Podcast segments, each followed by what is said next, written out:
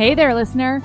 You are listening to Heaving Bosoms, the podcast where two best friends recap and review romance novels while desperately trying to stay on track. This week, we are finishing up The Unleashing with all of the sexy times you can handle. There's a trip to Valhalla, there is a magical goddamn dog. Buckle up, let's do this.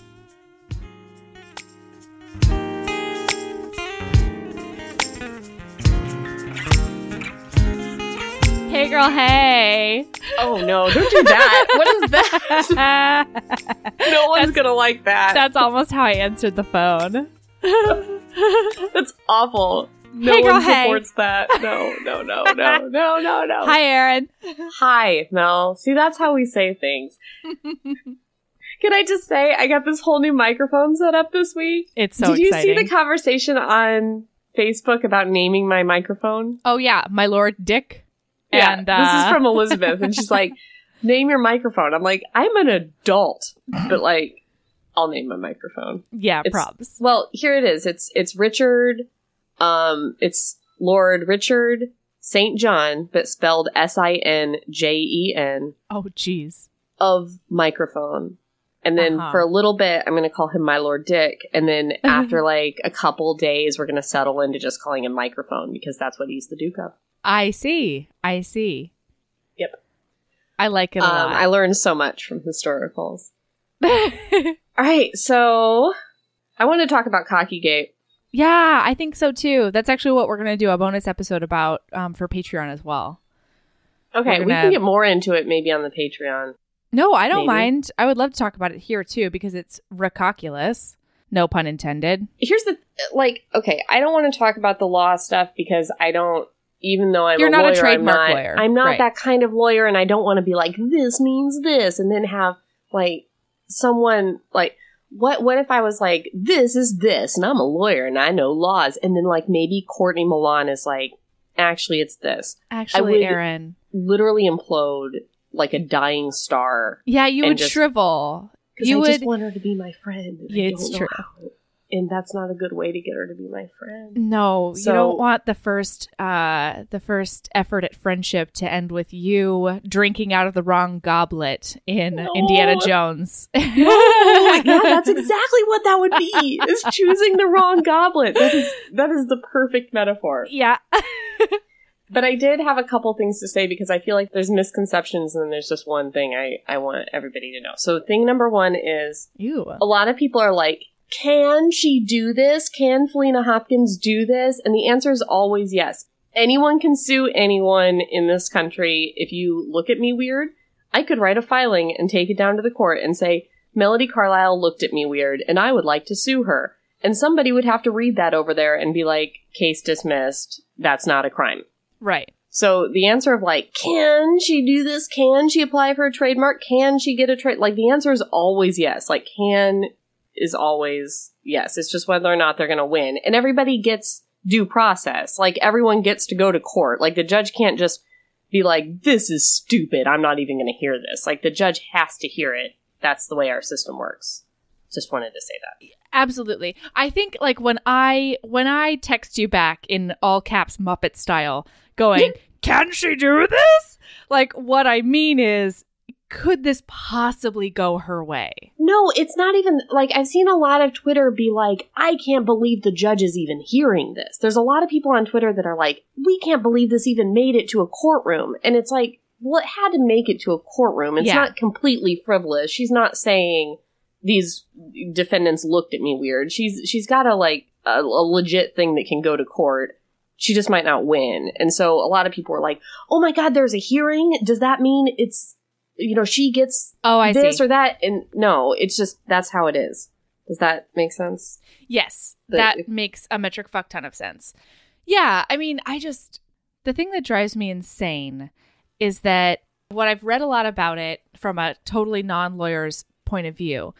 But one of the things that I read that really just bothered me to my core because you know, going through some of the filing myself, looking at the side by side of the the book covers, looking at the side by side of a lot of the stuff, I was like, that says Faleena Hopkins, and Mhm. that says a totally different human.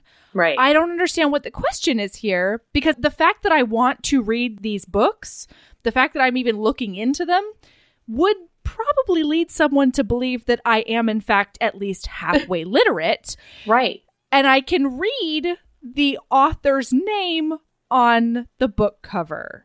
Right. But her claim is that romance readers are so dumb that they can't. And that, And that's that's where she gets really stuck because she has to say we're so dumb we can't tell these books apart in order Yeah. to win her her claim here. So or her suit. well, and honestly, that's one of the things that makes me most nervous because this is this is going to be imbued with all of my assumptions about judges and courts and people in power and like the people who are going to be viewing all of this stuff Mhm. but like it makes me really nervous that probably I don't know who's presiding over these proceedings, but it's probably going to be I don't know a white man between the age of 45 and 72. it is a and, man. like- I don't know his his race or ethnicity. Right, but like that seems to me like a the best case scenario for her because who else would believe that I don't know, sexually frustrated housewives wouldn't be able to tell the difference between two very different authors. That's what makes me nervous. Of course, none of that is true. And of course, you know, he could look at it as well and say, guys, this this definitely says two different authors and like what the fuck's the problem? But Right. It does make me nervous just because of well i mean there's been so much coming out recently. There was another author that went after romance writers you know saying that the whole genre is not good fiction like it's not even mm-hmm. worthy of discussion and all of that sort of thing. So it makes me nervous that that has to be one of the cornerstones of her argument just because i think it bolsters all of the misogynistic views that people have about romance Right. as a genre and romance readers in particular Right. I would be. I would. It, have you read the transcript no i haven't from the Mm-mm. hearing? So we're recording this on June. What is it? Third. it is the third yep Yeah. So we they just did the injunction hearing, um, the preliminary injunction hearing. So I read the transcript that Courtney Milan had made. That's so great that she like spent those dollars and did that. And the judge seemed to. I would be very optimistic about this judge's. Good. Um, he made a lot of comments that were like, "Oh, it seems like these are very sophisticated." And part of his denial of her injunction claim was like, "I don't think these readers are that dumb." and he Ah, said some things that are love very uh that were very good i don't know the right uplifting optimistic i don't know sure like sure sure i didn't i read it and i was like oh he gets it he understands that we're not dum dums he understands Yeah. that they're the dum dums and you can tell this by their filings because her lawyer like it was just replete with typos and grammatical errors and like the romance writers lawyers i get that they're all technically romance writers but you understand what i'm saying But here. they're like, the yeah, good yeah, guy lawyers were like had some had some great briefs, uh, good filings. All right, so the second thing I wanted to that's the first Oh, thing. Sorry guys, we're in this for the long haul. The second thing I wanted to say was there's also a lot of Twitter stuff about well, it's the same kind of thing. It's very like dismissive of like there's no way we lose this, like this is going to get laughed out of court. Don't worry about Right. it, blah blah blah. Which is partially true. I think I think there's a lot of reasons to be optimistic about this, but I think also I've been accused of things that I didn't do as a lawyer. It's kind of part of being a lawyer. You know, somebody who's involved in a case gets Yeah. mad and is like, you know, she probably rigged the system or, you know, like those just frivolous things that you know that you're going to come out on the right side of. But when it's going on, it's the scariest thing in the Oh. world that you're being investigated for something, even if it's crazy. Like, these claims are sometimes like she rode a dinosaur to court. You know, it's Yeah. stuff that's not definitely not true, but it's still so so scary when you're in the middle of it. And I think that some of those comments demean how horrible it's got to be to be sitting in the chair of the the three people, well now two people involved in this lawsuit oh of like completely being accused of taking Faleena Hopkins books and plagiarism basically or you know just Right. copying or not being a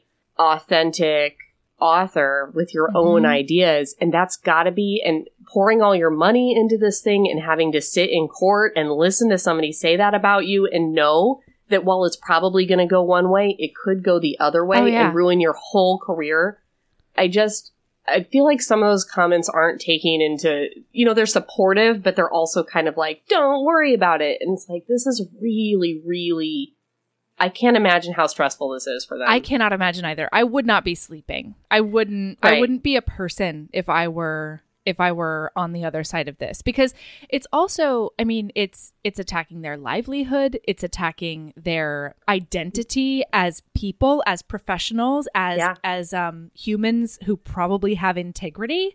You know what I mean? Like and it's a- not it's to a- mention oh. it's a real real serious possibility that the people involved in this are not going to be able to use their pen names in this lawsuit. So they are going to get that's outed. i don't know if that's the right word but revealed as their real names. And for whatever reason they wanted to hide those real names when they started publishing books. And it's maybe not going to happen that they get to keep their anon- anonymity yeah. so I just wanted to say that because when I've been in that situation before and people are like, "Oh, Aaron, why are you even worried about that? Why are you even stressed about that?" Like, don't worry. Like, this is going to get laughed Right. out of court. And it's like those those are supportive things, but they're also like it's like a misunderstanding of how horrible it is. Does that make sense? Yeah, absolutely. And I think it can it can definitely feel invalidating if heard at the wrong moment. It's crazy to me that sometimes, you know, I, I feel like this a lot when I hear something and I'm like, maybe I'm just going insane. You know, you start questioning yourself instead of questioning everything else. So Mm-hmm. And I then mean, I feel okay, like- third, third, as much as we can be, we've just got to be with them. yeah. So Okay, so All well, and okay, the third thing I was going to say, um, the one of the best things I think to come out of this whole situation is the collection that we're going to talk about in one of our Oh, yeah. Patreon bonus episodes. we're definitely reading. Well, I don't know if we're going to read all of Cocktales, both of us, for the Patreon because it's a really long It's beautifully situation, long, and yeah, we're already so many people reading the books for the collaborated it. podcast. But I think if both of us like pick three or four ones to read Yeah. without telling the other one which ones we read, maybe Yeah. they'll overlap, maybe they won't, and we can at least talk about some of them.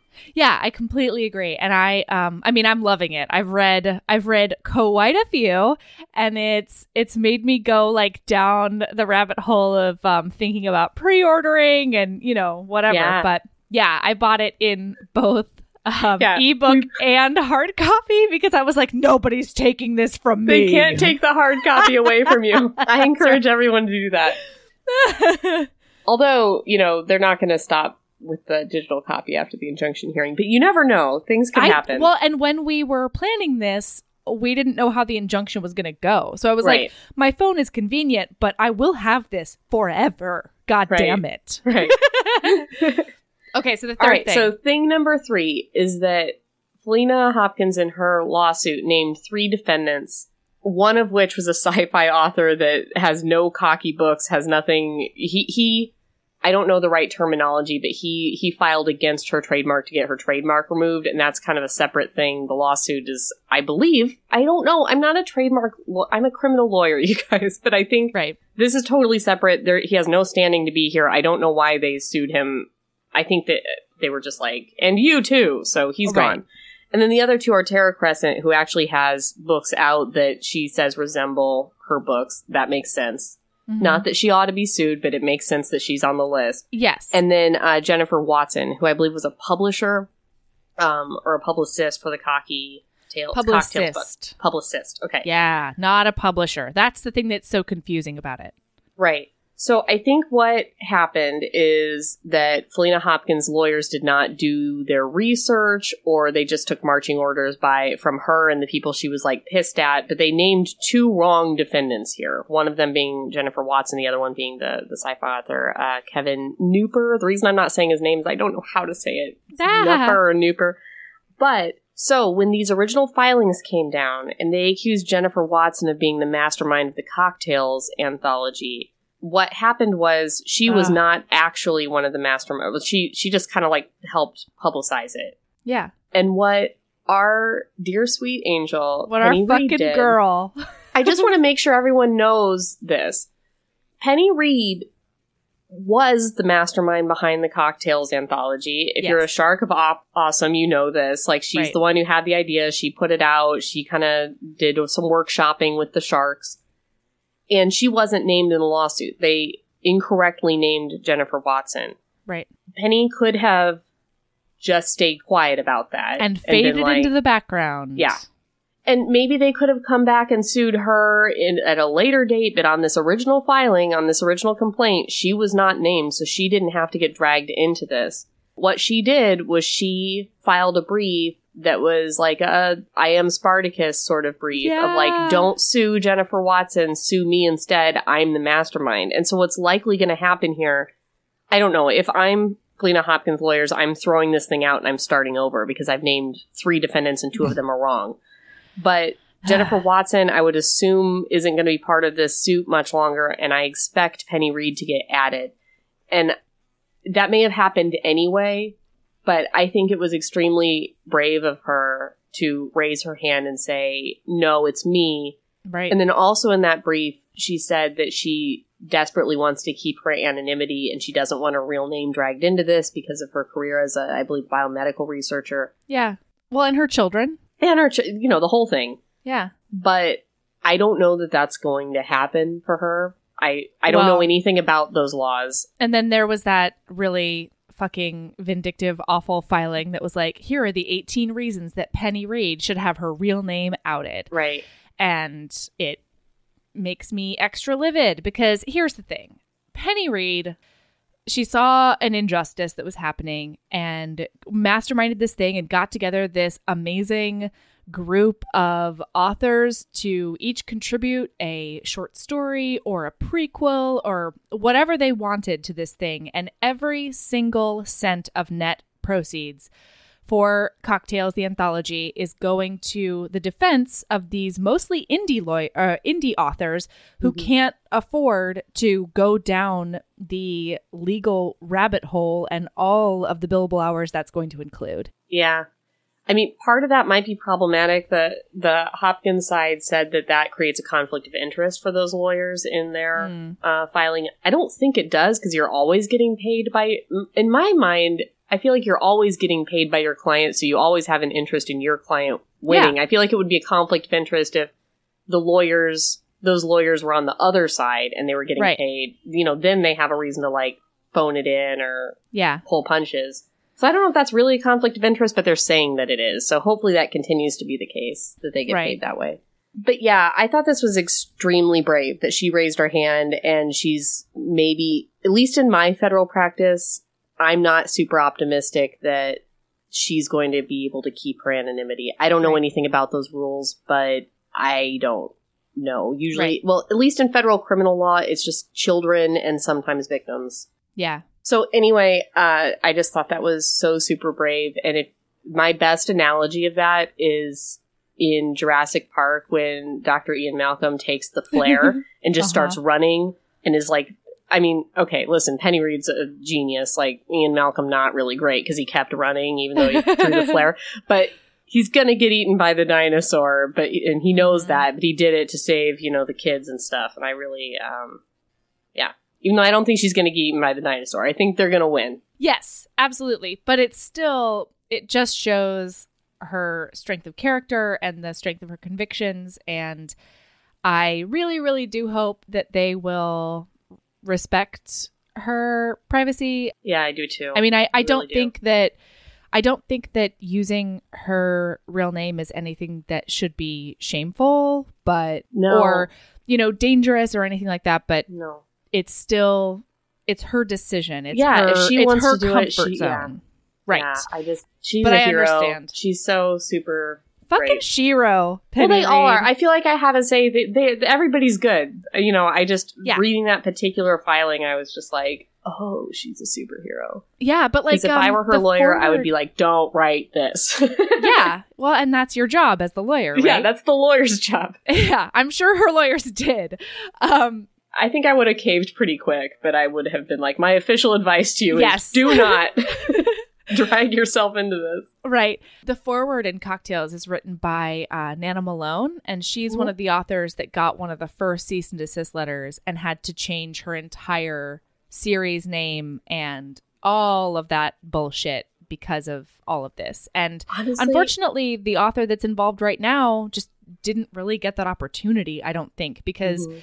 Faleena's people went from sending out warnings and cease and desists to going after people's backlog. Like, I don't know how you go Mhm. after people that published before you did, but okay. And then just going straight to the the retailers, Audible, Amazon, all of those, and, and asking them to take things down because they included these uh, they included cocky in the title.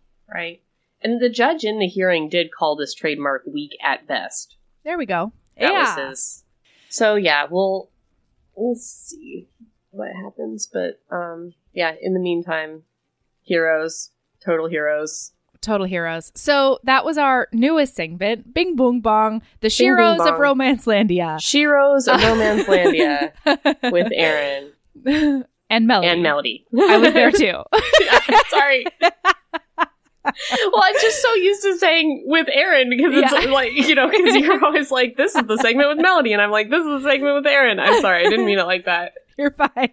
Okay. Cut it. Please cut it. It's gonna make me going sound to. awful. And I I'm not already feel to. bad. No, I feel so bad that it was like Sheroes of Romance with Aaron. That's not. Oh, God. Now I'm to have a stomach ache all day. Oh no. Don't. Do you see it? I do. I see your stomach ache. Oh. Okay. So now we have to get into the rest of this Vikinglicious book. Oh, right, right, right. which I'm right, right. super stoked about because we're doing part two of The Unleashing by Shelly Laurenston, somebody who did not get sued in Cocky Gate. Okay. All right. So when we left off, a metric fuck ton had happened. Kira Mhm. is now a crow. She's Mhm. now a little, you know, she's getting some interested feels from Ludwig Rundstrom, uh, who Mhm. is a raven. She is she's just been attacked. She just moved out of her old neighborhood where her dog was in a a fighting ring that was really abusive and awful. Mhm. Everybody thinks that the crows are behind all of these thefts. They are not. And Mhm. everybody knows that something is about like everybody like a bunch Stuff of different powers are trying to On yeah Powers is converging. converging to bring back something ancient and strong and unheard of but nobody Mhm. knows what it is. Mhm. Other things you've missed, there's nine clans. Each clan has 50 people with first and last names that oh you don't at least you don't need to know. and those are just the west coast chapters yes, in the true. in the rest of the books they have parties where they bring in like people from the east coast and Oh japan and I'm and I'm sure like, there's like cameos of like, you remember this guy from book one, and you have to be like, no, I don't. Like this is too complicated, Shelley. okay so We just Now. so what just happened was one of the protectors or one of the silent. Which one was it? the silent The silent, came to her. That's one of the clans. Came to her apartment and like tried to get her to tell them who she is. And Vig nearly curb stomped one of the guys, and she was like, "No, don't kill him. yeah I'm a marine, and I was gonna shoot him, but I don't want you to curb stomp him. I'm irrational." That's how she said that. And here we are now. Okay. So now we're suiting up for the first job. It's Yeah. going to be great. Uh-huh. Kira is going to find out what crows are about, or at least that's what the reader thinks. Kira is like, I'm going to teach the crows some things. Right. Okay. So they suit up in their gear, which They includes get ready a razorback tank top because Yeah. Oh their wings are going to come out, Aaron. The oh wings my that are normally hidden, Aaron. I still at this time do not understand the gonna- wings. And then another thing that's happening for me right now is they're saying, "Oh, some of us are wearing tank tops, some of us the Razorbacks got it." But I just feel like it should be like just a hole, like the Razorback. Well, whatever. Anyway, whatever. But also, some of them are wearing stilettos. Why? Every crow gets to fight in whatever she's comfortable in. And sometimes no, I just refuse to believe it that any woman is comfortable fighting in stilettos. you know what? I've Period, seen way too many action movies and also the newest Jurassic Park to agree with you, frankly, because the movies are real life, oh Aaron. I just Okay? can't. So yeah, no, there's no fucking way. All right. No. So They get ready to fly. Guess who Yeah. can't fly because no one Kira's taught her? like, my wings came out, but you bitches haven't told me anything about flying. And they're like, no one taught okay. her how to fly. Well, then come up hates to the roof. And she's like, yeah, that sounds like a really great idea. Like, she just doesn't even question it. like, Huh? This is the part that I'm like, Kira, darling, you can learn how to fly from the ground. Okay. Mhm. Like, what do you think they're going to do? She acts so surprised that they toss you- her off this roof. Can I tell a story? Oh, I would love that. Did I ever tell you about combat water survival? Ooh, I'm gonna say it wrong. Water No. survival combat course that I had No. to do. Oh god. that sounds So- horrible. I'm at basic training and we suit up and they walk us to a pool and they're like, today's water survival day and you're gonna have to pass all these water survival tests. And it's And you're like, scary I didn't sign up for the seals. Right, yeah, but it's not it's it's scary stuff if you're like a person, but it's not like hard. Like it, they they have you like walk a like high dive with um your gun above your head blindfolded and you just got to like walk off the end. Like that's scary, but it's not like you don't Fuck have to be some kind of muscle man to do it. That kind of stuff. Or you like jump in the water with all your gear and you sink to the bottom and you got to get all your gear off and you got to like fly you got to swim under a parachute. They put a parachute in the water, you got to swim under it to the other side so you don't freak out like Oh and get tangled God. up. And you got to do a thing where you swim with your gun above your head. I don't know. That doesn't sound. I think bad. that's it. You know what? That's the hardest one because you only got the one arm and you can't get your gun wet. blindfolded off the high dive. No, sorry, It's everybody. scary. No, You know, no. and I talked to another guy who went to a way more Hua basic training than I did, and they warned him when he was about to. St- they were like, step one, step two, step three, and you're off. And that's a lot easier. For me, they're just like, walk forward. Like, eh, anything could happen. But you don't want to hesitate either, because if you hesitate, then you might trip, you know, or whatever. But anyway, that's not the story. The story is this they line us up, and they're like, okay, who can't swim? And the first rule of army is never volunteer, never raise your hand in army, no matter what. oh, And so I'm like, well, I really, I've never, like, I don't really know how to swim. Like, I don't know how to actually swim. I can just kind of like float and tread water. Sure. I have a high body fat content, so that really helps. Um, so I was like, I'm just gonna like chill. And they're like, if you can't swim, line up over here next to the pool. And I was like, nah, I don't want to volunteer for anything. and they faced those fuckers right toward the pool, and they just systematically pushed them all in no, with their boots on and everything. And I was like, that's right. Never volunteer for anything in the army. So Kira, Marine, when they said, let's go up to the roof, should have been like, no, fuck you. I can learn how to fly from here, the ground. And she should have seen that coming. absolutely. Like, I, I mean. I saw it coming. I was like, what do you Yeah. think? What What is a roof for? They've if you already thrown you out the window of your Yeah. bedroom, right? Like that's already happened. How did she not see this coming from a mile away? Right. So they push her off the roof and she starts plummeting because she doesn't know what the fuck she's doing. And so then two crows come out and they grab her arms and they carry her all the way to the job. That must have hurt so bad. It must have hurt. So, but you know what? It kind of serves her right because she went to the roof. Like, Yeah. stop it. Okay. Also, I feel like So she then- could have been a self-starter about this flying thing. Yeah, right. Because yeah, her could've been mentor is an asshole. we have a job tonight. Yeah, I should feel probably know how to get there. Yeah, I feel like, like, should I call she an could have Uber? asked one of the nicer crows because there have been ones that are like nice. She could have Oh, been yeah. like, "Hey, I don't remember the celebrities. Yardley, Yardley, Yardley, would yeah. you mind like helping me fly?" Yeah, I feel like she Anyway. could have she could have got ahead of this. So they land. She goes into the bushes and immediately vomits. And then she's like, "You could have just picked me up from the ground. Like, why did you have to do that?" And I'm like, Be- "What? Oh, I don't, Kira. Like, I have no words for you, Kira." So then they see this coven that are really high on like peyote and they're dancing naked and one of them's wearing a necklace and they're like that's the necklace that's what we got to get and everybody's like all right let's do this and they start pulling out their daggers and kira's like point of order uh i don't know that we need to kill them and actually i'm with her on this one That's fine, but a god literally told you to do this. This is Right. a direct order from a god. but Like, let's just remember do, do your job, Kira. Let's remember though they and this comes up in the scene as well they just had that thing where literally all the crows were mobilized because the giant killers somehow got got a, a like it seemed like it came from Schooled when really it was a diversion from the giant killers. So like I don't blame any of them for being like actually New Girl I hate to say it has a point. That's. sh- I mean, she had a point, but I'm just putting it out there. Kira, terrible Marine. I think she was like probably a terrible Kool-Aid, Marine. right? Yeah. Like Yeah, she was got- always undermining her sergeant yeah. general. Her Her sergeant general was Mhm. right? That's what I thought. What a what Yeah. a fearsome rank the sergeant general. hmm Mhm. That's, that's a major sergeant general. Oh, a major sergeant general. yeah. Ooh. okay, so That could be a Marine rank for all I know. Their ranks are so confusing, those Navy ranks. They're so confusing. different branch of the military. I'm going to point that out. Sailors. aye, aye, sailor. Okay, so um, they send the most exotic looking crow into Mm-hmm. this thing, and she's like, "I've come to you with my wings." And I Oh my would like- god. Give me I the would like- necklace. Mhm, I need that because it's mine's. And the ladies are all like, "Oh yeah!" Uh-huh. And so she gets the necklace, and they fuck off. Mhm. But then back at Crow House, everybody's like, "She didn't kill everyone.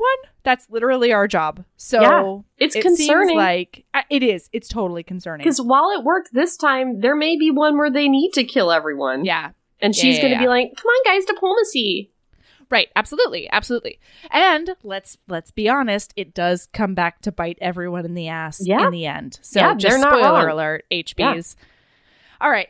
So, meanwhile, Vig A is on a spoiler job. alert just for always. That's what we do. That's the podcast. Yeah, that's what we're here for, everybody.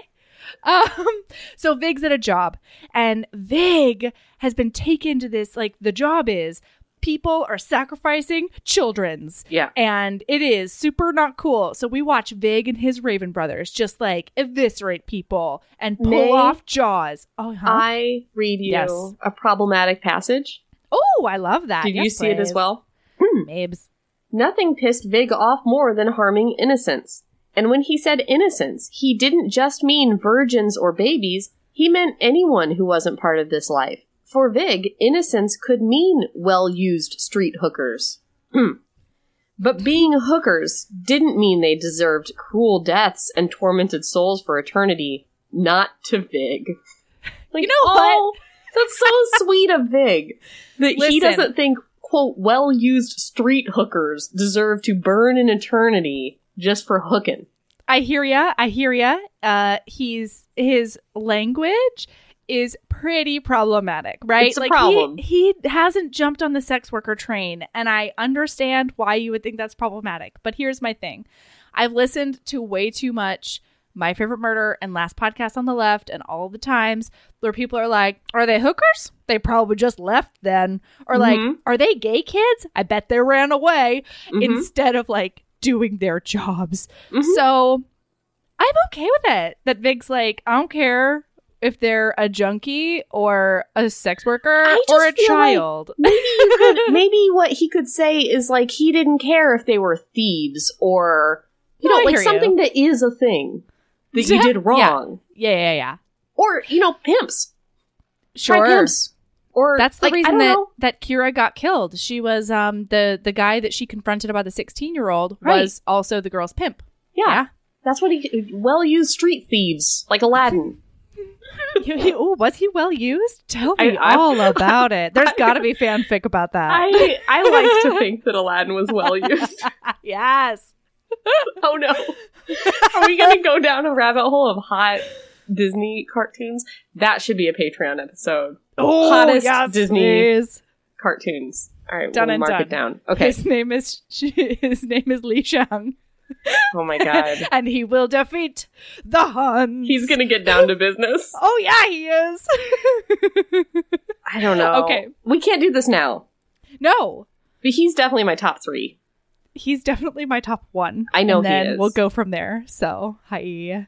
okay, so Vig, they save everybody, and they're Yeah. flying all the kids home. And Odin shows up at the last kid's house, and he's like, Mhm. "Hey, bud, you got all the Viking bloods in you, so you should come with me." And Vig's like, "He's eight, or like however Mhm. old he is." And Yeah. then they hear the the parents you know, fighting in the background. The kid's like, nah, I think I do want to go with you though. Mm-hmm. And it's just a really. And Vig's very like Odin, cut it out. And I'm like, Right. Vig, not your place. Like again, Odin, literal god. right. Like maybe and like just for all the times that Vig's like, to die for Odin would be Yeah. the best of all causes. yeah. My note here was like, doesn't Vig like Vikinging? Like, isn't that his favorite thing? It's It all he talks about is how great it is. Yeah. Why isn't he like, good on you, kid? Like you get to be a Viking like me. Get ready. Can't wait to see you in the house. Yeah. like I don't know. totally. Totally. Um, all right. So now Kira is waiting for Vig at his house when he gets home, and she's like, I can't fly. and the girls were so mean to me. And I saved a bunch of witches, but I'm honestly not sure it was the right thing to do because they also had some really good points. And he's like, Well, first things first, let's get you meditating up in the air. Mm-hmm. so he picks her up and he he starts he teaches her to fly. It's really sweet. It's a an adorable scene. Yeah, it's a good scene. It's a really good scene. It's fine. Okay. I- and then I'm more about. So, have they had sex yet? No, that's what we're do it get right to. after. Yeah. Okay. so he teaches her to fly, and it's amazing. Obviously, she's about to land, and he like sort of walks her through it, but she does it badly, and so he has to catch her before she actually hits the ground. and oh, and then her shirt rips a little because yes, please. And then they go into her his house, and they're sitting on the couch, and she's like, "I really like you," and then like smooches up on him, but it's really awkward. So then she freaks out a little and pulls back, and she's like, "That was so awkward. I'm so sorry." And he just kisses her again. He just Mhm. grabs her face, and then. Oh man, I have to find it. Apparently, he says the sweetest thing. My note is he says the sweetest thing on page 191. So he pulls back. What's up? I was just gonna say, I think my house is under attack from weed whackers. They're coming from every direction. and listener, I'm sorry if you're just like, what is that crazy humming in the background? Because it's from like all sides, and I don't know what to do. No, it's So, fine. Okay. Yeah, it's probably not even something I'm going to be able to take out in post, but that's yeah, that's what I'm totally saying. So. I feel like the listener is like, does she have an actual lawnmower in her room right now? Because that's what it sounds like in here, and I don't. know what to Is do. Aaron a low key beekeeper? Is our question. Oh my god, I could never be a low key beekeeper. I could only be a high key you would be beekeeper. the highest. I would be key. always talking Yeah. to you about my bees. And honestly, that's the way you have to do it because apparently it is a really, really delicate ecosystem. And I could never be a beekeeper because I, am not about those details. My hairdresser is a beekeeper, and it's all we talk about. It's so interesting. Her bees didn't like the queen anymore, and they murdered the queen. Get it? They Get kept the queen on one side of the hive, and they started laying more queen eggs on the other side of the hive and like distracting her. She wasn't even old. They just didn't. She was just a bitch. Oh and Oh then they got one to hatch, and then they murdered her dead. Oh Beehives, Oh y'all. God. Beehives. Okay, It's all right, go. Okay, so he he pulls back because they've been making out a little bit, and Vig looked deep into her brown eyes. He wanted to make sure they understood each other completely because he didn't want regrets later. Kira, listen to me. I wish I could tell you that if we did this, I was going to be patient and warm and sweetly charming. I can't. I don't know how. And I've wanted you too long to pretend I can start now. So if this isn't what you want, tell me. Tell me and go. And know that nothing changes between us because but please tell me now before we go a step further. And then Kira's expression turned angry. Vig wasn't sure. And this is the where I started uh-huh. highlighting. Yep, yep, yep, yep. What? She demanded. What are you talking about? He says, I'm trying to tell you. Oh, shut up, she snapped, shocking Vig into silence. 18 months and you barely say a word to me, and now you decide to be fucking chatty? She shoved his hands off her face and stood, walking around the couch until she stood behind it, glaring at him. Kira, I'm. Shut up, she pointed at him. I don't want to hear your bullshit. Of course she didn't. What made him think that she wanted. It cuts off. Just get your clothes off, she ordered with clenched teeth, and meet me in the goddamn bedroom. When Vig sat there, gaping at her, Kira tore off the rest of her already ripped tank top and threw it in his face. Now, she bellowed like a pissed off drill sergeant. Vig watched her disappear down the hallway, her stomping feet shaking his small home. Vig briefly closed his eyes. Thank you, mighty Odin. Vig grinned as relief flooded his entire body. Ah, And then, guys, it's on. it's TM. on, TM. We'll send you a It cease and desist so if you say good. it's on from here Don't on you out. fucking dare, everybody. No, that's our thing. That's That our is thing. no longer in your lexicon. That's our thing. So, in fact, if you said even. it five years ago, we're still coming at Oh, you. I'm Google searching the shit out of that phrase, and you Yeah. better be ready. And we've trademarked it in Arial, Times Oh. New Roman, Uh huh. Courier New, Calibri, ah, Calibri. we are not fucking around. Yeah, we're not fucking around with this. It's on trademark. All right. Okay, so here's what's up. Now, they go into the bedroom and it is like a frenzy. She's Mhm. standing on the bed, which I love. like she couldn't Mhm. just stand beside the bed. Nope. She gets up onto the bed. It's so good. Her boots won't come off. He takes a blade out of his nightstand and cuts her boots off. We Yeah. all love it. It's really Um, only one that couldn't come off because Nobody he cuts both of them, and she's like, Yeah. "I don't think the other one needed cutting, but I was And cool with it." Yeah, completely. So then their clothes start coming off, and it's a whole thing. But once, um, once he like grabs her pants and panties and helps those off, she can no longer be contained, and so she just leaps at him, hmm wraps herself around him like a spider monkey. TM, I added that too. Don't oh, worry. Good, good, good, good. and then he tosses her up against this um this dresser. Hmm she is into it. He's he Talons come out. oh man she's well like scratching the shit out of him, talon yeah. Wise. yeah. Yeah. once he penetrates her she's like just do it. And he's like Yeah. don't fucking worry about it. Yeah. so her talons come out. It's a whole thing. It's really it's good shit frankly. She comes against the dresser Mhm. And then she's like, Oh, I realized he hasn't come yet. And so he throws her down on the bed and he's like, Grab your ankles. And she's like, Anything you say. And they both come together. It's so good. Yeah. What? I want to say three things. The first thing is wow. they So stopped to get condoms, which I don't understand. My note was what W U T because I don't. They're both dead. I don't.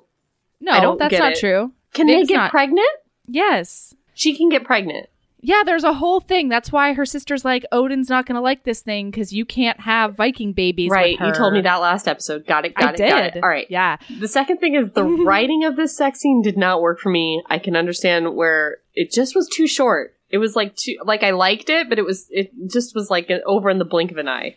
Yeah. okay. Yeah, there wasn't a lot of like it was just like wham bam, which I, I liked as a sex scene, but it's like the writing was also very wham bam, and I was like, no no no no no no no, give me more. Yeah, no, describe to me all the wham bam. Right, like part of this, it literally says, and then her pussy got wet, and I'm like, but how? Like, what did what did he do to make it that way? Like, tell me. yeah. Um, and then this was where I learned that the wings go all the way in. oh my god. Um, because she sneezed and her wings flew out, and he's like, Wait, we're not there yet. This we is are right not after. there yet. Oh, yeah, okay, we're not okay. there Yeah, yet. I'm God sorry. Damn just it. okay. It's in the same scene. Okay. So but I wrote a note that said, "Oh, like they go in all the way." Because I'm a dummy. okay, All so right. Especially since you had to come at Vig with his well-used street hooker terminology, which Sure. again I totally understand. I do Uh-huh. have to point out all of his Viking feminism. So here we go. All right. As he came, his cock claimed ownership of that which Vig knew he could never truly own because it would always belong to Kira. He watched Kira come again with him. Her back arched, her neck muscles straining, her heart racing. It was all Vig needed to see, to know, to understand. She might never truly belong to him, but he would always belong to her. Always. Until Ragnarok came. Wow. That's a big deal for Vikings. It is. all the way till Ragnarok. oh man, it's it's like whoever knows how long. So um then he gets up and he's like, "You hungry?" And she's like, "Yeah." And he's like, "Eggs and bacon?" And she's like, "Fuck yeah." And That he's like, "Good. We eat and then we fuck. Deal?" and she's Uh-huh. like, "Best deal I've had in years." So then, while they're eating, she sneezes. hmm Yeah, Yes. and her wings fly out. Right. And he's like, you're going to have to be careful about that because if you sneeze in a Macy's, like, you know, it's going to be a problem. Because you pull your shoulders front ways to make them fly out. And then that's when I understood that they go in all the way. That they are retractable. Right. so then, um, okay, and then my other the great thing about this is that after her wings come out, um, they're like, all right, so now we've eaten. It's better. It's better be time to go back to the bedroom. Mhm. And she acts like one of those dogs with a, a stick that's too long and she Mhm. can't get through the hallway. it was just a really good visual for me. Okay, Yeah. let's move on. Okay. So they wake up and uh, Brody is in his arms. Brody, her dog, is in his arms Ah, instead of Brody her. Hawaii. And I loved everything about it. Mm-hmm. So then there's a, a crow outside who's like, Brody, come on, we're going to go for a run. And she gets up and runs through Vig's house and bursts through a closed window again. Mhm. I think this might be the second time. Yeah. Like, that is how Brody is getting in and out of his house. And it's Right.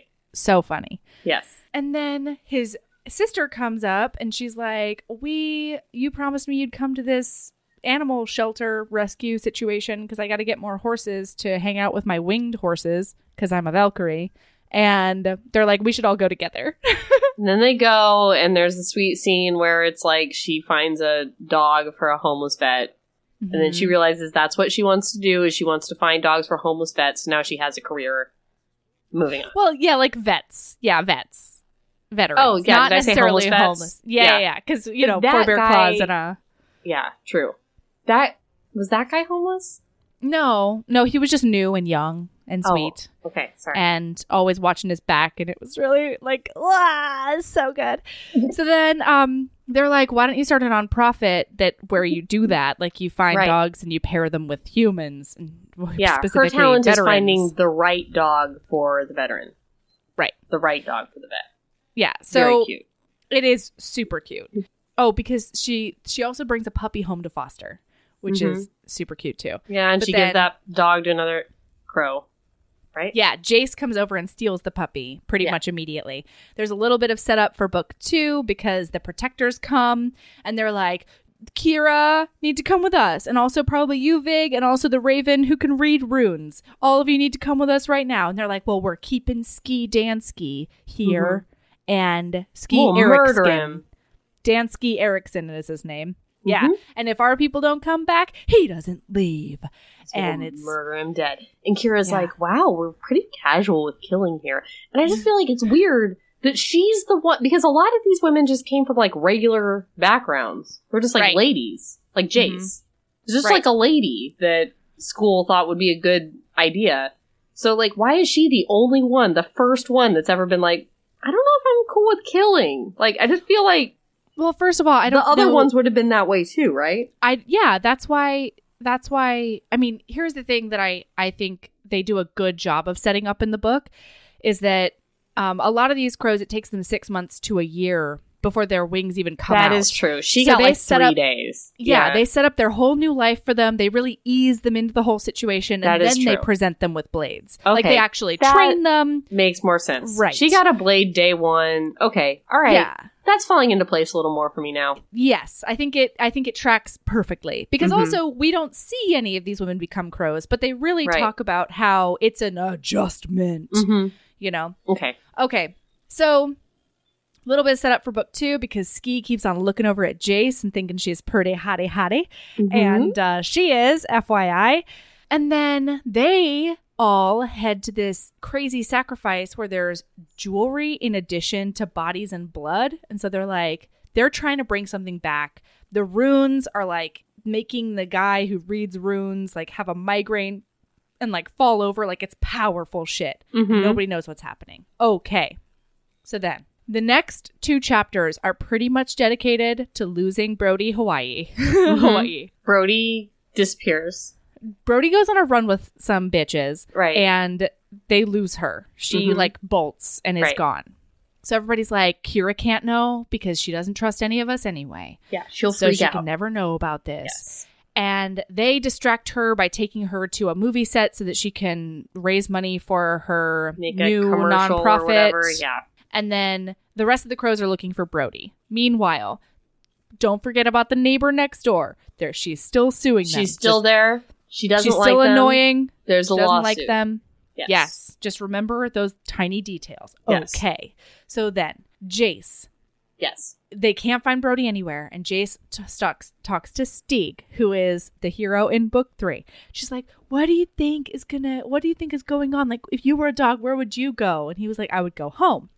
So they head back to the old neighborhood, you guys, and this is where we find out some intensely excellent things about Skuld's vision and philosophy about crows of any species mm-hmm. because she didn't just kill Brody and bring her back, y'all. She brought her back as a crow. She's a motherfucking crow. oh, oh. she oh, goes oh. back to the place where they were making her a pit bull fighting dog, and she fucking rips them all to shreds. Now picture this: this beautiful, majestic hundred pound pit bull with with crow wings, these black, silky, gorgeous crow wings That And are retractable. that are completely retractable. Because let's review: she looked like a dog this whole time. Uh huh.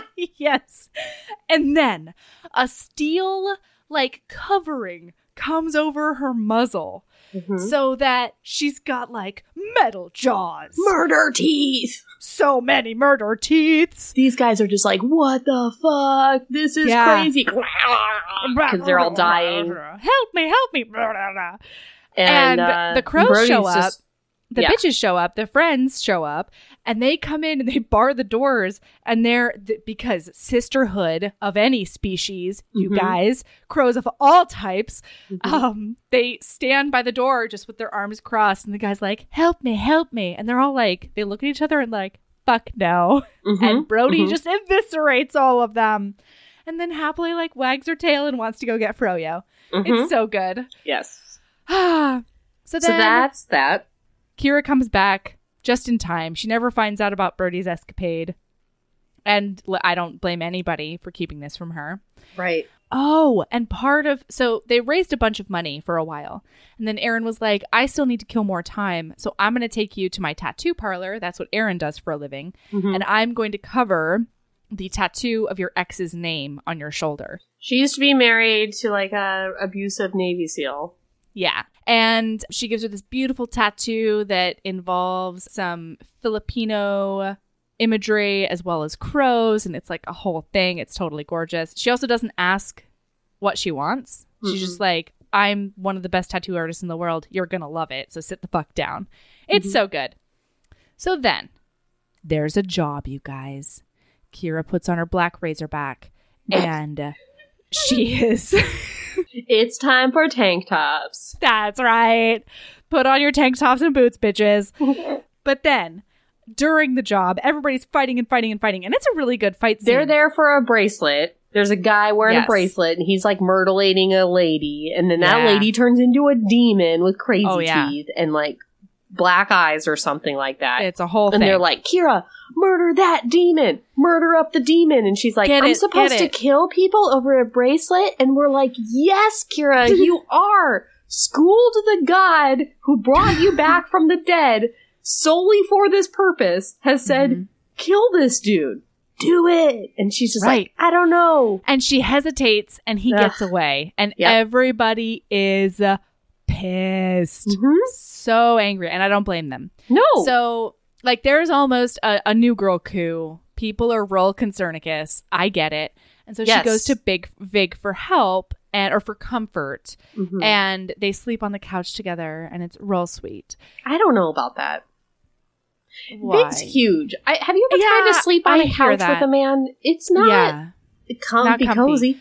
And Well, there's a bed she's right also there. Like, what's the deal? Yeah, she's not that small though. She's got huge ass thighs. Everyone talks about it. That's the other thing. This relative. heroine has huge thighs. powerful thighs. Good stuff. When they're talking to her about what career she's going to have, most of them are like, "I want to be a famous actress in my second life, or I want to be a model, or whatever." Some one of those easy, highly lucrative fame sort of jobs. And they're all like, "Kira, do you want to be an actress?" Oh, look, so- look at your thighs, though. Like you're not going to be able to be an actress with those thunder thighs. Everyone comments on it. It's hilarious. it's pretty good. But he's So like then- seven feet tall. They don't fit on a couch together. I hear you. I hear Okay. you. So then the crows show up and they're like, Kira, we need to show you something. So you're coming with us. And they go to see Betty, who is uh, a former. She's. She, we talked about her last time. She was Aaron's mentor. She's a former crow. She's retired. She's a, a big, um, big wig Hollywood Hollywood agent. Um, and she is the clan seer. hmm So they take her. There's a whole thing about her assistant Brianna. Remember Brianna? She's She real mean to Brianna.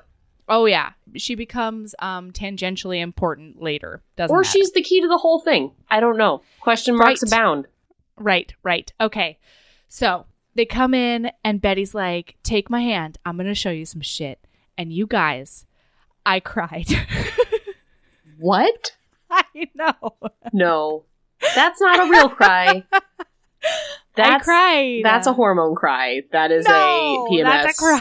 That's, That's, cry. some kind of nope. That's not a real cry. Listen, it was too much ladies supporting ladies for me to be okay. It Oh was my too God. much. It was too much. The underdogs getting vindicated against their literal slavers. It was too much. And I cried and cried. So, So they have like a charmed esque. You know, like when you would touch. I think Yeah. Alyssa Milano, who was in Charmed. Is that nobody right? knows. Yeah, Okay. Alyssa Milano was in Yeah, when you would touch that one. I thought she was the one. Was it Rose Maybe. McGowan? Nobody knows. There's one of those ladies in Charmed that if you touched her, you got to like see visions. Yeah. Yeah, This is what happened. it's like that. And she sees the first crow. The first crow who PS never gets a name. She's always called the first crow fucking millennias later because she was a Viking slave and there was this Viking guy who had sewn a piece of Skuld's jewelry into his body and he'd like won a metric fuck ton of battles as a result because he's using the power for badness. And Skuld's like, hey, yo, Valkyrie, I want that back. And the Valkyrie's like, you're not my boss. Freya fuck is. off. And also, you're not allowed to like get on this plane. You're not allowed to interfere. So, nah. Um, so she resurrects a whole band of slaves who are on the battlefield Lady slaves. lady slaves and uh, she resurrects them and she's like use your rage and they start popping locking shit out of their body they come up with the with the wings and the talons all by their onesies they just manifest it because they're so fucking pissed and they need weapons. And so they take out this whole army and then they take down the guy and he was like one of the worst of the slavers. And then they take out his dad because he let the whole thing happen and it's just so good. And so that's the first crow and Uh-huh. they took kira here because they were like she needs to know what she's fighting for which makes total sense like she knew she was fighting for america period so that's what worked for her in the marines and now and it works she immediately is like i gotta go and she goes to see Vig and she's like, You need to help me. You help me do everything else. I need you to help me be able to kill without question. And he's like, Okay, I got away. And this is when we get to go to Valhalla, you guys. Pack your bags, HB. We're oh going to Valhalla. I'm dying. I'm dying. I died. I love that you died because I I was just very like I love talking to you about this book, but actually reading this book, I was just like, what? Like, and now we're going to Valhalla. Like, Yeah, we fucking The thing about this book is there's so much happening, but also nothing's happening. You know, it's like, and now we meet this person. Now we go over here and there's runes, and now we learn how to fly. And now, and I'm like, what's happening though? It's like now we meet Betty. Now we meet her assistant. She's real mean to that assistant, and the lady next door is suing us, and the dog was abused. And I'm just like, what? Where is this going? Like, to Valhalla, Aaron. yeah, but now I'm like, now we're going to another dimension. Like we have so many loose ends to tie up in this dimension. I hear you. I hear you. I loved it so hard, though. I mean, I cried reading about Valhalla, but I was just like, I just need to know I need a roadmap here of where we're what's gonna where it's going. I That's all. totally hear you. I totally hear you. Yeah, there was a lot that was like, well, because remember, throughout this whole thing, we keep on dropping little hints because there's a bunch of stuff we haven't talked about with other Yeah. clans where they're like, hey, there's a thing coming. And you're like, Yeah. what the fuck is coming? Yeah, and I'm all hinted out at this point. Like I'm ready to Mhm. find out at least something about what's coming. I don't need to meet another clan. I don't need to meet another blah blah blah. I just need I need a clue. I want Yes. a clue. Not Yes. not a question, a clue. Right. Yeah. So we go to Valhalla, and the way that we get there is that the Valkyrie, his sister, is about to go to some battle in Kenya or something to go get Odin some more fighters. Mhm. And they just hang on to the horse's tail, and she pops him over to Valhalla, just drops him right off. It's so good. And then Vig's like, okay, you gotta. You, this is where you're gonna learn how to kill because every morning these all of the dead wake back up again and Yeah. they train for Ragnarok by fucking killing each other all day. Everybody in Valhalla is dead. They- yes, and they die every day and they get reborn every you say that obviously as Sorry, if you're I'm right. You're right. like some There are kind of Nordic there. yeah, I yes, my pagan heart sang, but I don't know Viking shit that well. So maybe I'm more Viking like then Viking interested because my dad was like, I am a Viking, and like Your he dad was also a pagan. To be a Viking. No, he just knew a lot about his Sounds like Norwegian said, ancestry. I am a Viking. no. oh my god, was he one of the clans? I bet my dad was a raven. I was gonna I'm say if he I'm was one of the down. clans, what clan would he have been? Do you think? Raven, absolutely so? Raven. Yeah, he would. I don't know. There's those protectors and silence. No, no, he's definitely a Raven, and he would have been part of the Hawaii chapter. Oh. Ooh. Oh. Okay. okay. So then, all these dead folks wake up and they start fighting each other, and he's and like, they're "Okay, all coming here's for the fucking thing." Kira. They're coming for you because you're Right. alive. You shouldn't be and here. they know it. They can smell it. Mhm. And um, he's like, "Here's the great thing, though. You can kill all of them, knowing that they're just going to wake up tomorrow. Right. So kill with impunity, my And friend." She's still fucking apprehensive. it's just like Kira.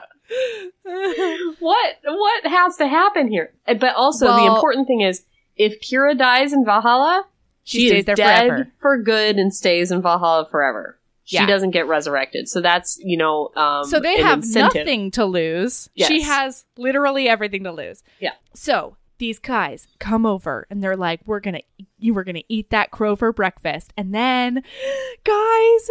My lady love cup runneth over even more because Valhalla crows come. Those Valhalla crows come and they're like, Don't mess with us. That's right. Don't mess with our bitch.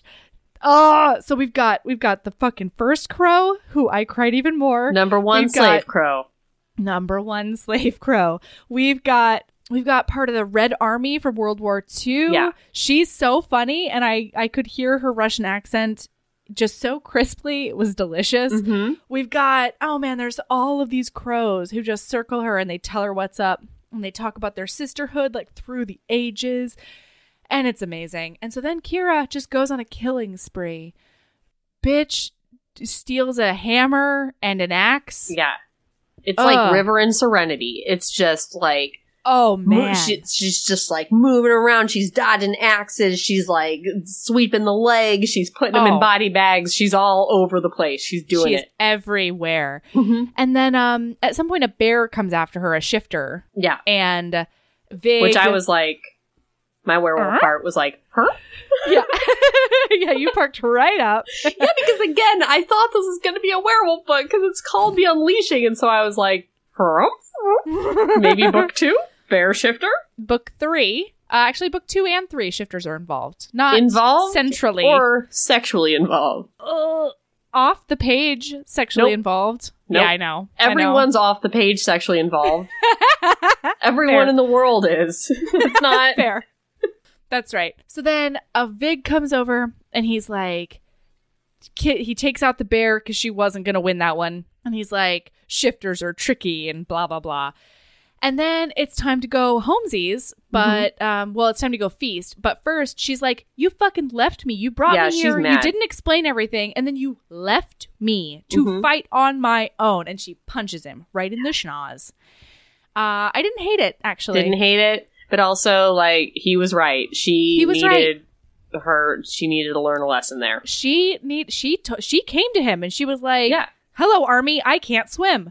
And so Mhm. he pushed her in. That's what Mhm. happens. Mm-hmm. Don't volunteer, Kira. You asked. Yep. So they go and they start feasting. She sits with the crows, and then we find out so much about the crow clan that just like makes my fangirl heart swoon. Mm-hmm. Katharine Hepburn was a crow. Bette Davis. Yeah, was a they're crow. just all walking around, all these ladies, Eleanor Roosevelt celebrities. Yeah. was a crow. uh-huh. Uh-huh. All about it. I feel like I feel like crows are like Marines though. I feel like they're still crows. You can't say was a crow. You have to say is a crow. You're crow. right. She's a crow. Once a crow, always a crow. Sisterhood. That's right. Yeah. So then Vig grabs some extra food and some mead, and he takes her to a secluded place hmm, by a lake. And then we get some some non-penetration sexual play that's pretty fun. Nope. One moment. Yeah, it was quick. It was quick again. First of all, no, this is all I have to say. Oh. He's eight feet tall. You can't 69 with somebody. If you're five foot nothing like Kira, you can't 69 with an eight feet tall man. It's physically impossible. No, no, you want to know what's really funny about I that? I thought you were going to be like, this is how you do it. You bend Actually- in this way. I'm Melody. This is TMI with Melody. No, no, no. Well, I mean, they're never mind. I know, I know, but I just, Right. it's but hard not to, the way it was described. not the way they were doing it. Yeah. Yes. And the hilarious thing about this is that, spoiler, in the third book, Stieg and Erin are also similarly sized in a respective manner. And they have a whole talk about how they try to 69. And she's like, I don't think that you've taken into account our size disparity. Yeah, so he's why, does it work here? Uh, maybe she's Maybe taller Kira's than taller we than I imagined. thought. But she's not eight feet tall. No, she's not. I mean, neither is he. He's like six three, Mhm. six four, something like that. I guess yes, I imagined you. her like short and very muscular because of how they, They her described her, way. like Mhm. thighs and stuff. So I don't know. Yeah, but maybe she's like five seven. You know? It's possible. All these other crows are like model height, so yeah. that could be. She might be short compared to the rest of them. and just I don't know. Like a like a brick brick shit house. Even if she's because they literally say he's eight feet tall. So if even if she's six feet tall, she's still two feet away from his dick when like they're trying to do this. I don't understand. Sure. All okay. right. So then there's more his ancestors and her crows come and find them and they break them up and they're like, "Mer her her." They were doing sexy time. Really you were having sex. Yeah. And then they go home. They almost don't make it home. Yep. Uh, but they go home Yeah. and then like shit just goes down. Then things happen. Oh wait, no, I'm sorry. When they were in Valhalla, they talked to Oh, yeah. Freya. Freya and Freya comes was up. like, "Tell me all the signs about what's happening on Earth." And she's like, "Jewelry, sacrifices, Runes. things, Headaches. Lady next door is suing us. all the things." well, right. and Freya's like, "Stop talking to me about your human Betty's legalities." really mean to her assistant, Brianna. these are the, these are the things that are passing for clues. I don't. We're 300 Okay. pages in. Tell me what's going on, Freya, please. She doesn't. No. She just gives her an extra magical hammer and she's like, go get back my fucking necklace. Because apparently they have a specific necklace. There's a necklace, and and There's always a goddamn necklace. Kira's just like, "What necklace? Where can I find it?" And Freya's like, "You'll find it. Don't even worry about it." That's your job. yeah, Crow. that's your job. like Freya doesn't even acknowledge. Like Kira doesn't work for fucking Freya. no, No. no, I mean, she kind of does. But then, um, no, I mean, she acknowledges it. Mm-hmm. But then she's like, my oh, and she's like, you get back my ne- back my necklace. I will give you your answers. And I'm like, can you just throw any of us a bone? Mhm. But the answer is no, you guys. So we go back, and they're And when I say this, ha- this is on page 336. I still don't. yes, Okay. okay. So we go back to Earth Sauce, and uh, what happens next? Earth sauce. what? Nobody knows. Okay. Okay, okay. Okay. So then basically they look for the necklace, they look for a bunch of shit. They come in contact with some I can't remember what they're called. What are the dream demons? They're dream guys. They start with an M. The Mara. Is that The right? Mara. Yeah, the, The dream Mara. guys. Apparently, oh, remember that guy that the crows, the literal crows pecked to death, who was like a photographer or whatever? Yeah. He was haunted by Was it- the dream guys, and they leave straw everywhere, I guess. And also Chloe, the leader of the crows, she had been haunted by the dream guys, and they they go around and they go poof. Um, they have a fight with them at a coffee shop, and they're poofing all around, like poof, poof. hmm Yeah, they And- come in and out of like this mist. yeah, They like they become corporeal and non-corporeal. Darkwing Duck, and so Yeah. they're leaving straw everywhere, and everybody's having dreams about bad stuff. You know, like they're having Mhm. flashback dreams. They don't know what's going on, and then I don't remember. I guess they win that fight. Well, yeah, because know. the protectors also show matter. up. None of it matters. None of it matters. And that's None why I'm sort of skipping over it. Yeah. Yeah. So they have a bunch of other fights. They almost get the necklace, but the Mara get the necklace or something like that. And then shit falls into place. And this is when we have the crazy final battle royale. So here's the thing, you guys. I'm just going to pull back the curtain and I'm going to tell Erin what happened. Here's what Thank- happened. God, because this book doesn't end. This book is very much a book one, and I got to the end and I was like, but what was the, what was the runes though? What was, why was Betty so mean? Oh. What was Oh, the well, neighbor? okay. Who Okay. was the, Here's why was the straw? Like I was just, All right. So, the person that everybody is trying to get back is this old, old god. yeah, Um, called. I got that. I, I forgot forget what name her name is. Yeah, God damn it! Cthulhu. It's not. No, not Cthulhu. She's like a big character in in book two and three, and I'm just completely It doesn't matter. blanking on it. Anyway, so she's a big, big god from olden days, and people have been trying to raise her. So they um it totally bites them in the ass that she lets that guy go. They have to deal with that because um he got extra extra strong and he's been summoning this thing. Yeah, So they have to Shoulda killed him, Kira. Should have fucking killed him, Kira. They everybody was right. hmm So the neighbor next door has been sowing discord and and sowing distractions and all that sort of thing. They're the ones who've been stealing all the things so that they can get all the power, so that they can make the jewelry sacrifices, so that they can get this god back. hmm And um so they figure all of this out. They follow the Mara back to the house that's literally next door to their their pad. And there's about to be a sacrifice. Now, Betty's assistant Brianna has been waiting for a promotion for like 5 years or something horrid. hmm She's like, "You know what? These bitches, these these people said that if I become part of their rich person secret society, then like sure, they'll get me the power I need to like overthrow Betty." So Mhm. she is on board. What she doesn't know is that she's supposed to be the sacrifice. So then this this um this neighbor is like a priestess for this god, not realizing that there's another priestess who has been setting up Oh all God. of them. So it's not a one person sacrifice, you guys. It's supposed to be a 17 person sacrifice. hmm All this is happening all at once. And then the crows show up and the Mara show up and the house is on fire and they're like, we got to get the people out, even if they're rich assholes who are trying to bring back this horrible god who wants to bring around Ragnarok. Gotta save them too, which doesn't make any Doesn't sense. make but sense. Here we go. Why would they all want? They're all all they're about is killing all the time. Yeah, all the time. So there's a big, big, big battle, and everybody's fighting the Mara, everybody's fighting all the things, and then they think that they got everything together because nobody got sacrificed. But what they don't know, you guys, and this is how the book ends, they don't know that Brianna goes back to her house and she's like, hmm, I wish that my life was better. And then an arm comes out of her chest because she is, in fact, now a meat suit. hmm And the god comes out of her and requests a mimosa from the head Mara. hmm And that is how Doesn't she push Betty out of her window too? Yeah, you're right. So then she starts being Brianna because the, her god powers allow her to Mm-hmm. make a literal human suit out of Brianna's skins. Yeah, it's a lot, and guys. she pushes Betty out a She window. she takes over the agency. She doesn't kill Betty. yeah. She puts her in a mystical end- coma. Oh well, that is not explained at the end of book one. That must be in book two. Oh, right. That is Um, book two. Yep. Mhm, Yeah, because at mhm. the end of the book one, you think she's dead. But more importantly, guys, Kira tells Vig that she loves him. And hilarious, Yeah. and she's like, I said it first, motherfucker. I said I love you before you did. I'm the winner here.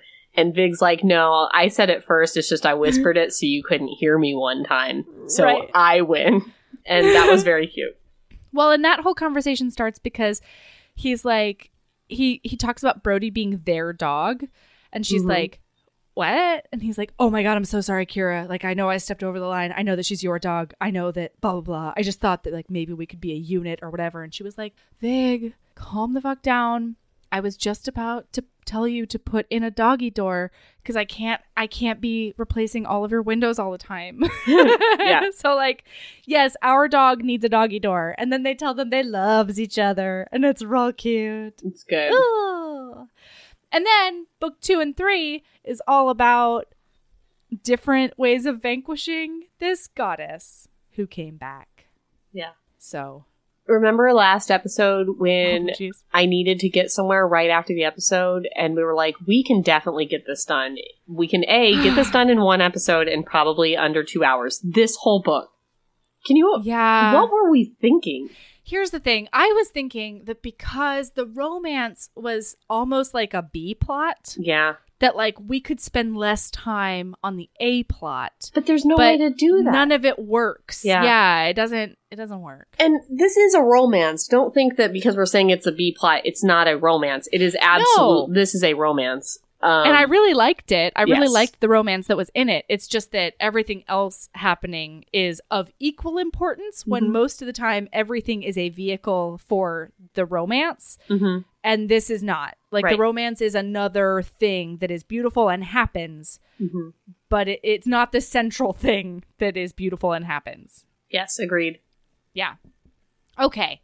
I would like to challenge us to do a book in one episode though. I know we can do It's it. not going to be the next one. It's not going to be the Courtney ah, Milan. Oh, I know. Like basically, Yeah. the Duchess War was the first time we realized we needed to do two episodes, right? You're right. Yeah, you're right.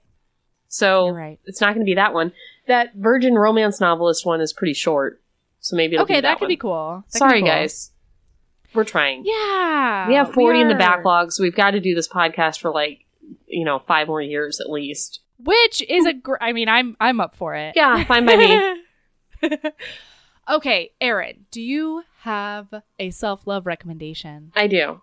Yeah, tell me about I it. yesterday my friend Nicole was having a garage sale. She lives around the corner. And she said, Would you mind coming over and keeping me company during my garage sale? And I was like, Hmm. Yeah, it's okay. So I went over there and Did you buy with her house?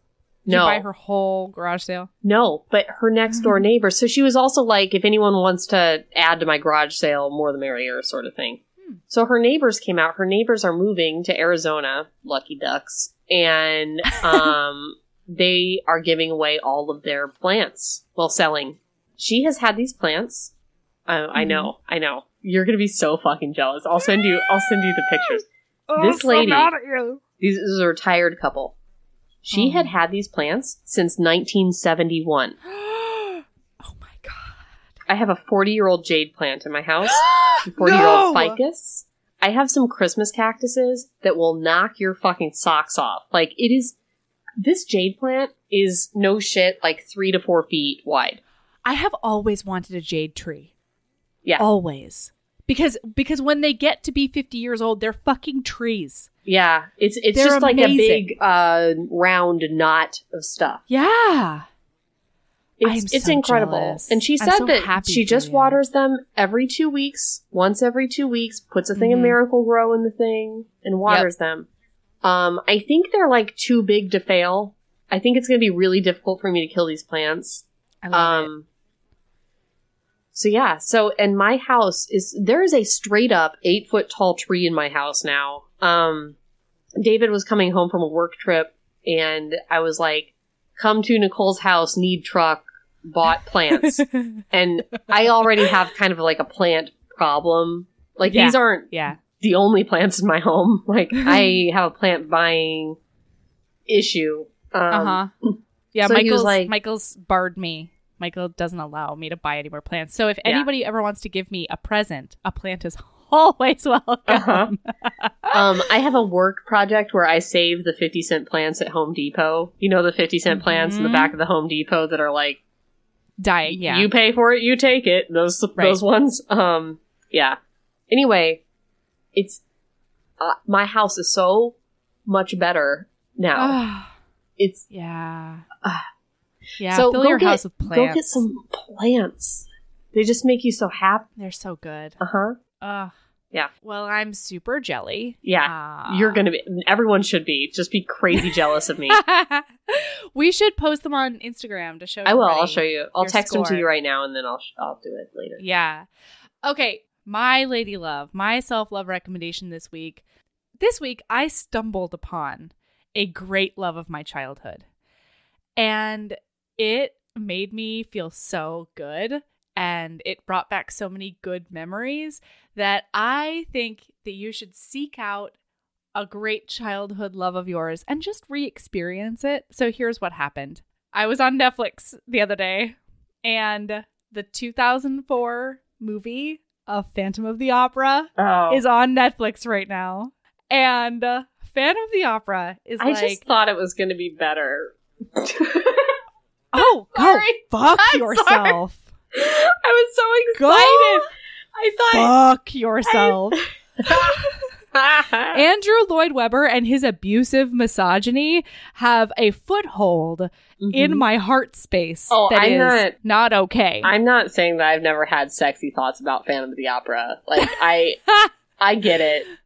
I I can't say that.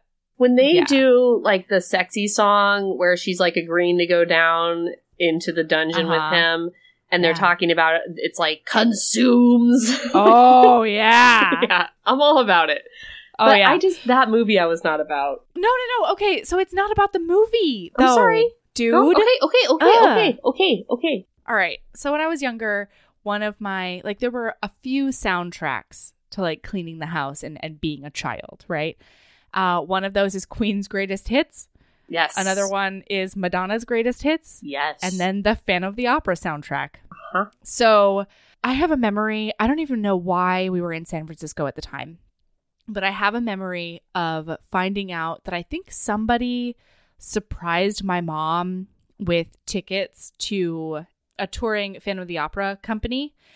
I was in the car with my grandfather. We were dropping my mom off to go watch this show, and I was just crying because I didn't get to go.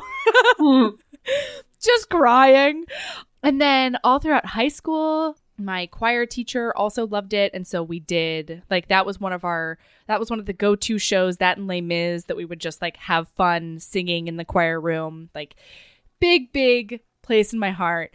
Um, I thought for a while that I could hit the highest note in like Christine's scene. Mhm. Then I realized later that she was probably changing the key to a more um comfortable space. which which wait which which no which one? Which thing? It's it's basically a sound only dogs can hear. Okay. And i'm not doing that to anybody but what song it's, is it? um it's part of the sexy song. It's it's when she does the Oh, art it's, God, i know yeah, exactly the note you're talking about. yeah. Yep. It, oh boy. Um don't get me wrong. The key i was singing in was still fucking high. It just Mhm. wasn't in the canine zone sure you know Mhm. so um i like that you have to justify your you're like but i can sing high no i i can't i just i am not an everyone opera knows singer. everyone who listens to this podcast has heard your highest octave everyone listening to this podcast has had to remove their headphones while running or walking their No. dog or driving I in their figured car out the compressor. Thank you very much. So I figured it out at some point. Okay. Anyway, seek out like every once in a while I'll I'll find Queen's greatest hits and put it on. Or um one time it, it came on just randomly like on Pandora or something and Fat Bottom Girl came on and I was sitting at the the dining room table with, you know, eating dinner and I just started singing and Michael looks over at Ember and he goes, "Of course your mother knows every single word to this song." yeah make the world go around anyway, that's right. Seek out something like Grease is the same way. Mhm. Seek out something from your childhood that just makes your heart sing. Uh oh, and also I definitely had a a really emotional moment because I remembered um the song in Phantom where she goes and visits the graveyard um, where her Mhm. dad is. Mhm. Oh, guys, it's so good. Just forget that Andrew Lloyd Webber did a number two, and then it's fine because two ruins everything. But um, Phantom is is still a good thing. Poor Christine, poor, poor Raoul. abused. Huh? Oh, I thought you were just going to name people who are poor people in that thing. Poor Christine, poor Phantom, poor Raoul, Raoul's poor fine. everybody. Raoul gets the girl. It's fine.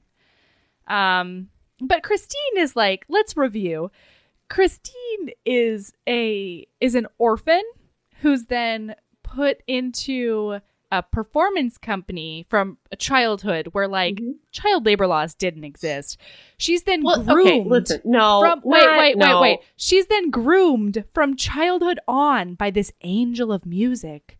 Like the Phantom is sort of a pedophile who grooms her. That's Sort why I've of? never had sexy Straight up. thoughts about the Phantom. Yeah, he totally is. I have had a lot of sexy thoughts about Gerard Butler, which was very confusing for me in that it movie. It was confusing. Yeah, I didn't know it was Gerard Butler yeah, for a really long time. Oh, but yeah, it is, right? Okay. Yeah, yeah, and he does all the singing and everything. You know, I saw that movie with my friend Cole, um, Yeah. the golfer you'll remember from Firelight, and he Hmm. said he couldn't like that movie because he felt that Emmy Rossum in that movie looks like Jerry Seinfeld. And That's once you, insane. but once you see it, No, you can't Mm-mm. unsee it. She I'm does not- not, no. in life, but there are times in that room movie. oh my god! Actually, uh, that seeing that movie was one of the first times I've ever wanted to get in like a public fight too, because let's review. what are you? I'm I an just insane saw- person. So I'm sitting there. I go to this movie with like a gaggle of, of women, three of which I don't know at all. It's like a friend, like friends of a friend. Now I'm replaying in my brain not being able to go see this movie as like probably a nine year old. No, younger than that. I was probably Mhm. seven or eight.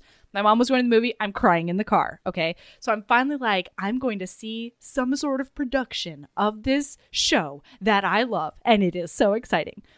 And one of these fucking girls down the aisle from me, one of the ladies I don't know, during the sexy song, like with all of the with all the drum and like the you know, it's very 80s, but it's like still really good. Mhm. Um, she starts laughing in the middle of my favorite Oh, what a bitch. thing. What a bitch. I thought you were going to say she was singing along because I, I cannot abide that stuff. No, I only do that in private, obviously. People do only it when in I am the theaters. only person in the in the room. No, not okay. No, but she started laughing Ugh, in the middle of like the climactic scene, and I nearly got up and asked her to go outside. like I was not okay. yep. She nearly got elbows to the face. No, she I had was- no idea. What I was doing, we're just still talking, and I don't.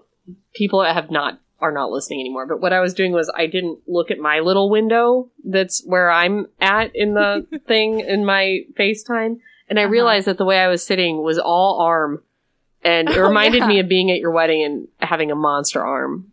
Um, your wedding photographer arm. told me I had a huge arm and I needed to move my big arm out of the out of the no, frame. yeah, everybody was real mad at him. He told me I had a monster arm. and you haven't stopped thinking about it since. Well, Michael Oh, hasn't no. stopped talking about it since. That's not true. it's true. Okay. Oh man. Um, Okay. Guys, you can find us on all the places, and I encourage you to follow us because we do fun things sometimes. Instagram, if you want to see my plants, is at heaving bosoms. Twitter's at heaving underscore but the at heaving underscore bosoms. Heaving Bosoms Podcast at gmail.com. Facebook, Heaving Bosoms Podcast, or the Facebook group, the Heaving Bosoms Geriatric Friendship Cult, which is better than the regular Facebook page because you get to make It friends. is. It's so fun. And is that all the And things then- we're on? No. Oh, and the 'cause You made us a website. Heaving website. Bosoms Podcast at nope dot com. Nope. Heaving Bosoms Podcast dot com. yes. So those are the places. Chickadee, check us out. Oh, and if you want to um, get any of the bonus content that we've chatted about on Patreon, you can visit patreon.com forward slash heaving bosoms podcast, and we are there. And if you So. donate to Patreon, we'll start doing the shout outs next week. Yeah, We need to do those. not. Our life is our life is hard. Right We are going to so- shout you out next week. We're we're shouting you out. Yeah, Yeah. all over the place. Okay, love you, Erin. I love you, Mel. Love you, everybody. Keep being a badass. And love yourself as much as you love wings that go all the way in, otherwise known as retractable wings. all right, I'll talk to you soon. right, bye now. Bye. All right, I'm going to press stop and hopefully it doesn't all go away.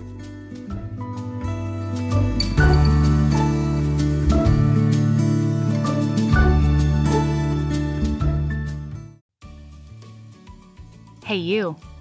Yes, listener, you. Are you loving the show? If so, please leave a rating and review in your podcast app. The 90 seconds you take to say something nice not only helps new people find the show, but it makes me super smile over at HBHQ. Also, I've had a few people ask, and the answer is yes. We are still doing the five star bribe. If you leave us a review with five stars, then we'll do whatever book you want. We're real, real deep into the list though, so it might be a while. Ah! Lilas! Okay, back to the show.